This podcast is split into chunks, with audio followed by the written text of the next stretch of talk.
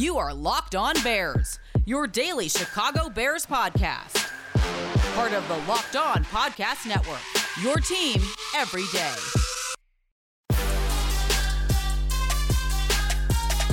It came with a couple of scares, a couple of times that we held our breath, but Chicago Bears escaped Las Vegas with a tough road victory and confidence high once again at Halas Hall.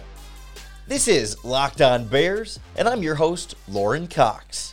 I'm an analyst for Pro Football Focus, and I'm here to bring you your daily, in depth Chicago Bears news and analysis. You can follow me on Twitter at Cox Sports One. You can follow the podcast on Twitter at Locked On Bears. You can like Locked On Bears on Facebook, join the Locked On Bears Facebook group for even more Bears talk, and make sure you're subscribed to the Locked On Bears YouTube channel to keep up with all of our video podcasts as well. Thank you for making Locked On Bears your first listen each and every day. We're here for you five days a week. And today we're recapping the win over the Raiders. We start with the revenge of Khalil Mack and another strong performance by this Bears defense. We'll go through who particularly stood out watching it live and a couple of moments where maybe we were uh, catching our breath a little bit here and there. We'll turn our attention to Justin Fields, another moment when we were holding our breath when he leaves with an injury and also gets hit hard even before then a couple of different times. The rookie quarterback definitely in harm's way, but the offense is finding some success and putting him in some positions to be successful. Some really impressive throws, even though they weren't the explosive plays. A couple of really nice NFL caliber throws there from Justin Fields in this game. And we'll wrap up with the running game. No David Montgomery, no problem. I certainly missed having Montgomery out there, but Herbert and Damien Williams did an excellent job. The offensive line playing at a high level, too. We will break that down all on today's Locked On Bears. But I want to start with this Bears defense, and particularly Khalil Mack, because you could tell that he wanted this one bad. And it was something we talked about in on Friday, putting together a game plan for how the Bears can beat the Raiders. The thing we talked about even on Thursday too with with your boy Q from Locked On Raiders. It was going to come down to which team's offensive line could hold up better against a strong group of opposing pass rushers. And it was clear that Khalil Mack was going to be the one to establish himself. Well, he's already been established, but to reestablish himself, establish himself in the game. How about that? To be the one to make his presence most felt in this contest. I know technically the sack he made on the two point conversion doesn't count towards his season total. It'll count in our hearts. It just doesn't count in the official NFL scorebook because the stats that happen on a two point conversion don't actually count toward your actual stats. But it's a reminder of, of his impact on the game, even beyond just what the scorebook will tell you. He was getting after the quarterback, and particularly, know, he was lining up on the weaker side of the Raiders' offensive line. They had taken their rookie right tackle, Alex Leatherwood, and moved him into right guard. They brought Brandon Parker off of the bench to start at right tackle. And so clearly, that was where the weakness was going to be on this Raiders' offensive line.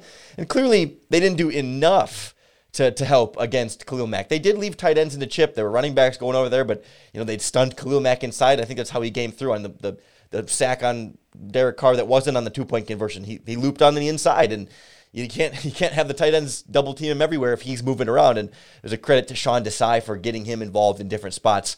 So they couldn't purely just double team and focus on him. It was definitely a quieter performance from Robert Quinn compared to what we had seen from him in recent weeks, where he had kind of you know really reemerged also and been an energetic piece of this off this defense. But I do think in this game, I'm willing to overlook it or allow it in the sense that he was going up against the best Raiders offensive lineman. Their left tackle, Colton Miller, is solid. He is really the anchor for them up front, the one they kind of lean on on that backside of Derek Carr. And so, for understandably, good matchup. The, the offensive lineman got a little bit of the better one. And, and Quinn's not going to dominate every single week in every single game. It's just not realistic to expect. So, not really concerned there. I, I was happy to see uh, Trevis Gipson, excuse me, the other Gipson filling in at the outside linebacker spot, him getting another sack in this game. He's really flashing a lot to start this season, and it feels like he's coming along a little bit more. And and he, it feels to me like he's in that that Roy Robertson Harris type feeling. So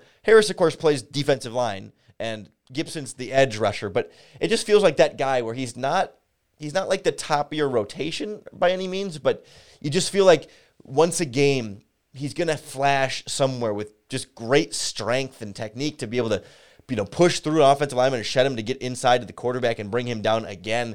You know, I just it just seems like we're seeing more and more of that from him. Not that he's ready to be the starter by any means, turning around, but this is sort of that first step for him.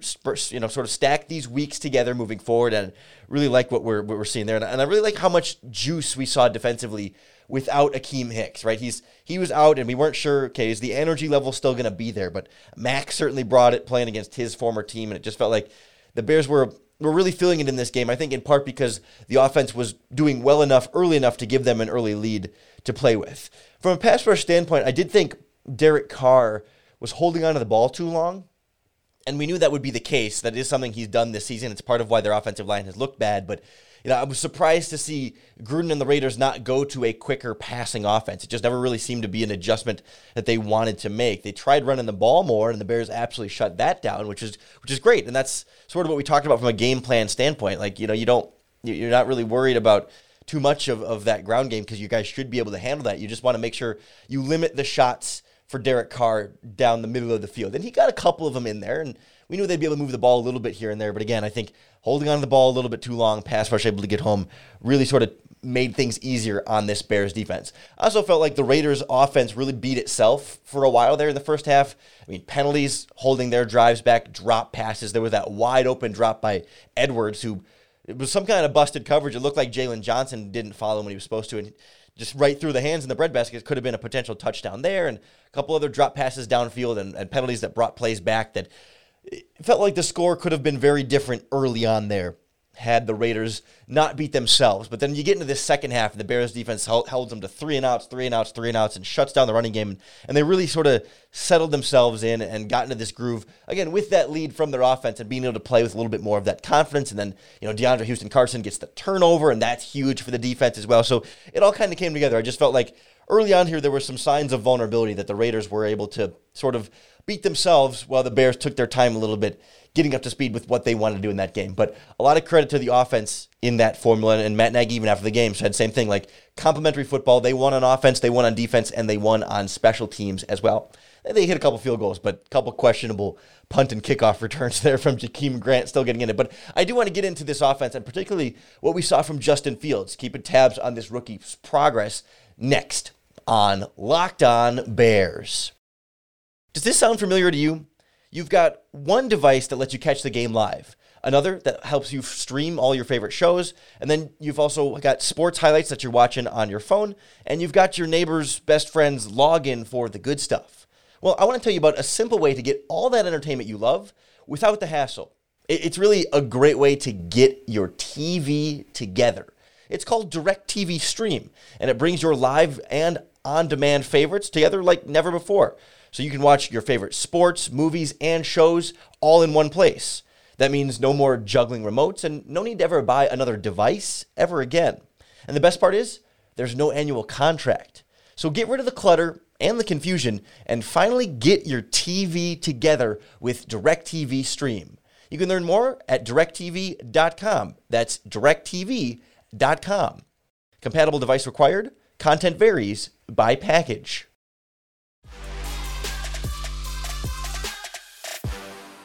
Felt like this Bears offense varied by package a little bit in this game.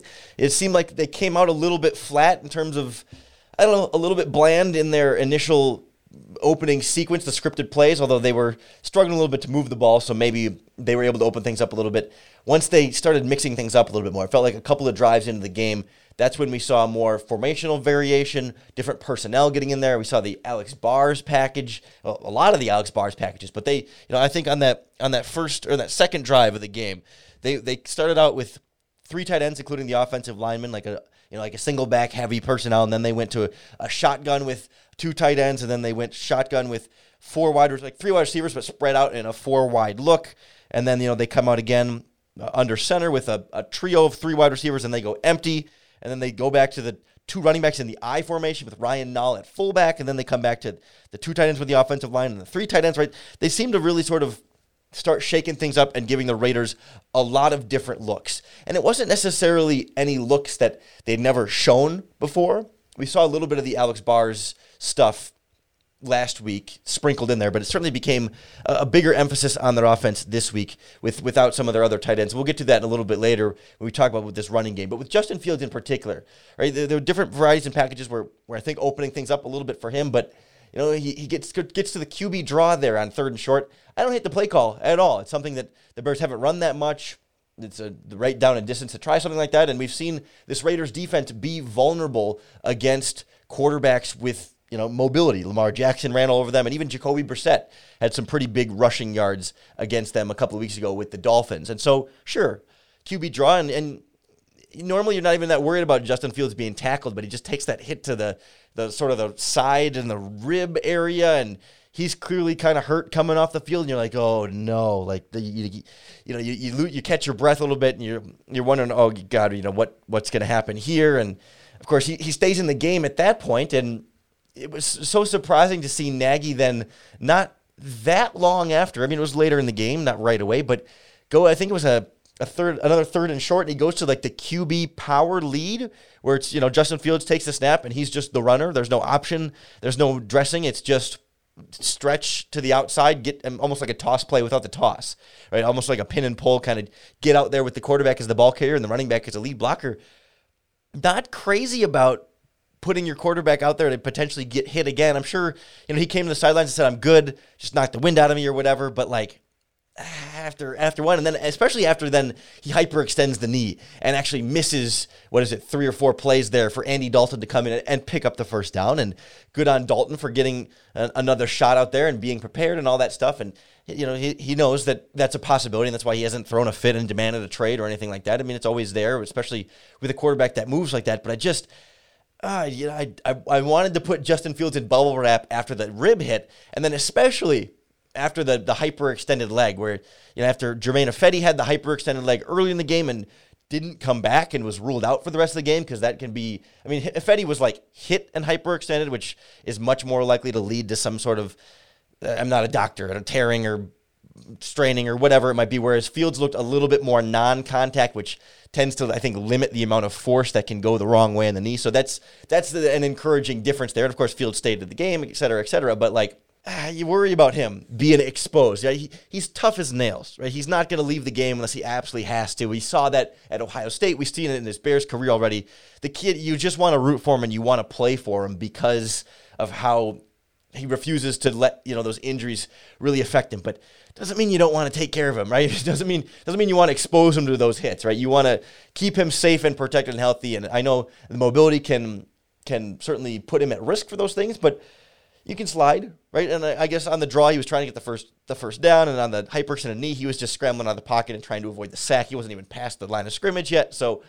I'm not. I'm not mad at anybody in particular for either of those things happening. I just um, you know, you get you get that nervous feeling like, okay, let's let's take things easy. Let's get rid of the ball quickly. Let's not worry too much about extending too much. You've got to lead.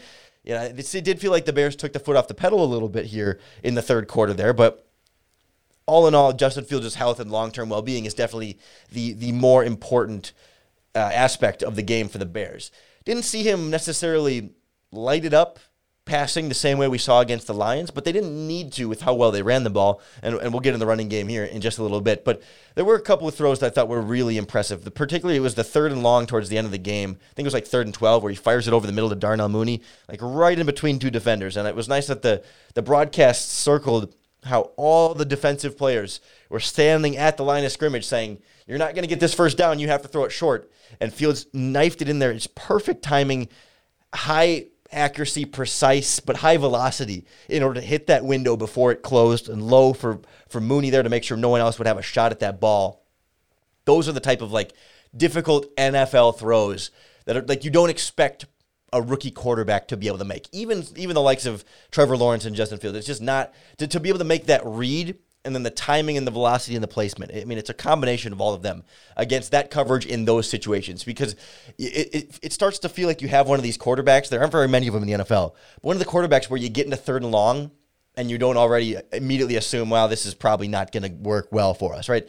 Not that Fields is in, not Fields is not Patrick Mahomes or Aaron Rodgers yet. You know, I mean, we're not we're not putting him there yet by any means. But when you see him throw to convert third and 10, third and 12, third and 14, that's that's not a lot of teams can say that. And it, it opens up so much more for your offense and changes so much of how you feel about your offense when you feel like your quarterback is capable of doing those things. And you also have to think that your offensive line is capable of giving him time to do that and that your receivers are capable of getting open and making those plays in order to do that. But boy, it's it's it's special. It's flashes of special that we get to see from Justin Fields on those plays. And you know, give credit for for Bill Lazor, the play caller, and Matt Nagy to some extent for leaving in running backs and tight ends to pass protect a little bit more, giving him some time because, like we talked about at the top, and what this game plan was going to be on last week's podcast.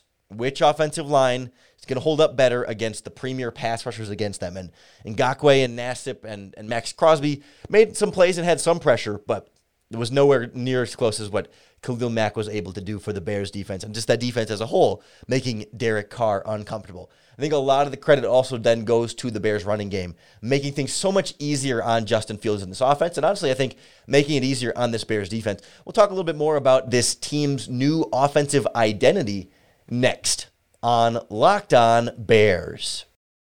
Today's episode of Locked On Bears brought to you by the world's best tasting protein bars, Built Bars. And I can attest they are delicious. I eat at least one every single day, and I, I try and limit myself to one. Otherwise, I'll just go through them too fast and have to keep ordering more boxes, and I'll go broke before too long, just because it would replace my whole diet. They, they literally taste like candy bars, but they have all the nutrients of a protein bar. So every flavor is covered in 100% real chocolate. They're all soft, they're easy to chew, but they're low sugar, low calories, high fiber, and high protein. And I'm telling you what, I, I've tried a lot of protein bars around the market. I like I'm, I'm a guy who goes to the gym and wants some protein every day.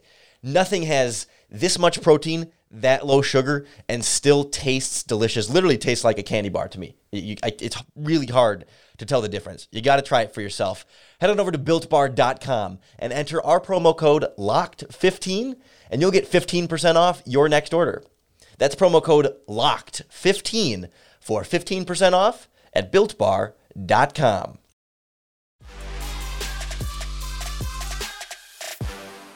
It feels like the Bears are settling in now to what this offense should be and needs to be for a rookie quarterback. And honestly, probably should have been for Andy Dalton as well, just given some of his limitations as a passer, even though he's smart and takes care of the football, et cetera, et cetera. There are limitations there.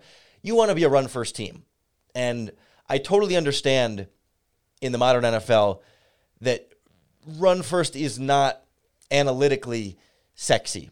And the numbers will tell you that generally speaking, you know, being overly reliant on the running game is not the most efficient form of offense. And I, I don't think it is the most efficient. I agree with the numbers. That what the Bears are doing is not the most efficient form of offense. But they don't need to be the most efficient offense. They've got competing goals here, right? Of course, they want to score as many points as they can and outscore the opponent and win football games. Yes, that is goal number one, uh, and foremost, and always. But I think the the formula gets shifted a little bit here when it's a rookie quarterback like Justin Fields. And so, you know, a lot of times when you think of like analytics and, and passing and spreading the ball out and, and being more efficient that way, it assumes a certain proficiency at the quarterback position. And it, it assumes a certain NFL understanding of like you got to have you got to have somebody who can do it all, or not do it all. It doesn't have to be Patrick Mahomes, but you have to be someone who's very established. And Fields is not that yet. He is fully capable of being that. And when he when he is later into his career, even you know later this season or next season, you're not going to want to be as reliant on running the ball. You're going to want to pass more, and you're going to be a more explosive offense if you pass more. But right now, for this quarterback and this team, being run first is the most effective strategy for what they want to do in terms of winning and supporting their rookie quarterback. And even without David Montgomery, Damien Williams and Khalil Herbert really had a really strong showing. Herbert actually was the leading rusher and leading ball carrier, 18 carries for 75 yards. That's 4.2 yards per carry. And Damien Williams, 16 carries for 64 yards. And it's uh, by the end of that game, we were starting to wonder, like, is Herbert the, the new starter? Like, not over Montgomery, but did Herbert move past Damien Williams? Because even Williams said after the game, like, he, he went to Herbert at halftime and said, "The second half is yours, man. Like you're they're gonna get the rock in the second half and go get it. Like go, you know, my guy, go go do it. Like this is your time, shine." And certainly both running backs ran well and ran very hard. And that was another thing Williams said after the game too. He's like,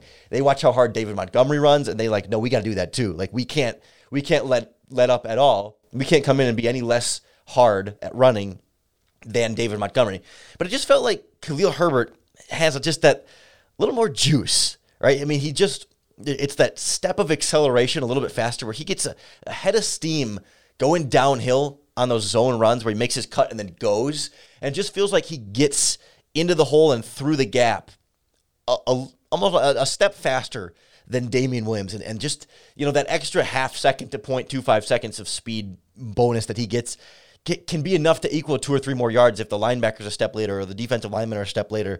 And it, it I don't know, there's just something about the rookie that feels a little bit more electric. Like Williams still makes guys miss. He, he runs hard. He's maybe even a little bit more physical in that regard. And there's certainly value to both of them. And it's not that Herbert is head and shoulders better than Damien Williams in every way, shape, or form, but Herbert blocked really well in pass protection too. That was another thing. I mean, Williams was fine also, but for a rookie six round pick, that's often where most rookies struggle to stay on the field on these passing situations is because they just they're not very good at picking up pass blocking because in college they were always giving you the ball. They needed you as a receiver, they needed you as a runner, but so they weren't using you as a pass blocker as much.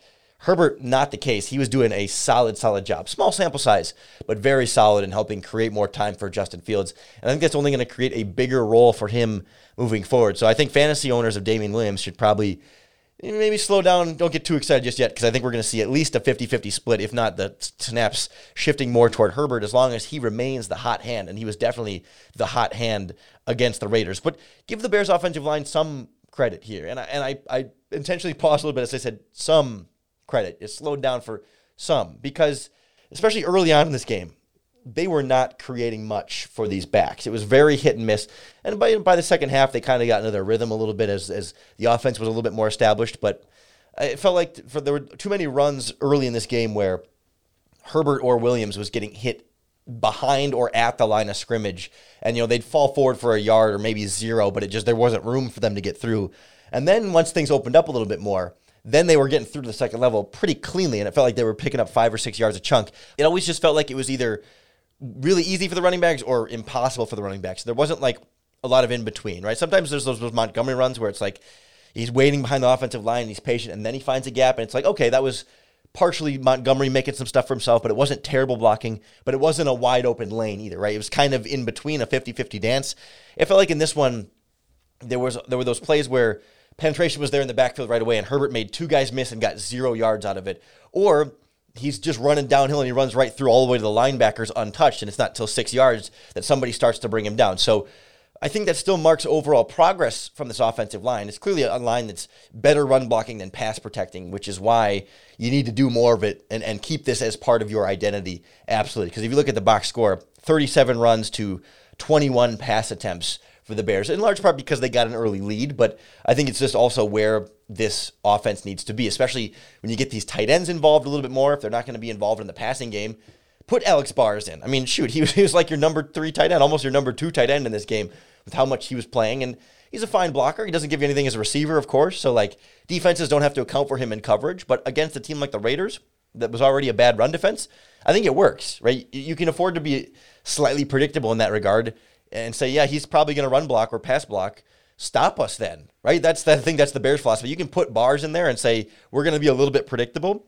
Stop us then, you know. And then if they start stopping you, then you need to be less predictable, and then maybe you take bars out. And that's a, probably a consequence of Jesse James and J.P. Holtz both being hurt. So you know you had to have Horsted who got his touchdown, which is super cool to see. That'll be a great trivia line for the future of who was Justin Fields' first touchdown pass thrown to you know, five, ten years from now, it's like, uh, I don't know, Allen Robinson, Darnell Mooney. No, Jesper Horsted, the what fifth string tight end on the depth chart. Glad glad he was able to get that one. And a nice throw from Fields to just put it up there and trust his guy. I get, we're a little off track there, but important moment that I don't want to overlook there by any means. But I think this offensive line, even with with the right tackle injured, Germain Ifedi leaves and Wilkinson comes in. I think both Peters and Wilkinson more comfortable run blocking at this stage of their careers, especially fresh off the bench. It just gets the offensive lineman riled up a little bit, brings gets the juices flowing, and and certainly gets in the head of the defensive players when they're getting smacked in the mouth a little bit, and then when the pass rushers, it's their turn to pass rush. Right, they just gotten beaten up a little bit more, and the offensive line can feel a little bit more confident. There's there's a mental aspect to the physicality of running the ball, and I thought it was a nice job mixing things up, running from different formations, but sticking to the running game and making that sure to be a, a focal point in the offense it felt a little stale in the third quarter when they kept going three and out, three and out, three and out, and it was it wasn't exactly run run pass every time, but it it, it felt it like it. I mean, it was if the first one it was run, run, run, and they couldn't get it on third and one, and then it was pass, run, pass, and then then the drive started going a little bit longer from there. But I don't think that was about so much the offensive play calling as it was. The Raiders defense is not terrible, right? They were not as terrible as it felt like during parts of those games, and they're going to make it difficult sometimes. So, all in all, I think it was progress on the offensive line, progress from Justin Fields, progress with these running backs and this running game and the offensive identity as a whole, and then continued success from the Bears pass rush, benefited a little bit by Derek Carr missing some throws, some drop passes, and some penalties on the Raiders as well. And that's how you get a nice win, I think, for these Bears in Las Vegas to build some confidence before they have to face the Green Bay Packers this week. Big division rivalry game, although the Packers almost lost to the Bengals. The Bears beat the Bengals, so transitive property it, you know, the Packers are not as formidable and tough right now, but we'll get the full scoop on them later this week from Peter Bukowski of Locked On Packers for our crossover Thursday podcast. So make sure you tune in for that. Tune in all week long. We're here for you five days a week. Make sure to subscribe on whatever platform you're using to listen to the podcast or watch on YouTube. That's going to be the best way to keep up with all of our daily, in depth Chicago Bears news and analysis. Appreciate everyone who's tuning in five days a week and making us your first listen each and every day. It makes it so much more enjoyable for me to do this podcast. It's fun to talk about a, a, Bears win like this. We'll break it down in depth as the week goes on, go through some of that all 22 film, and hopefully along the way, make it a little bit easier for you to bear down.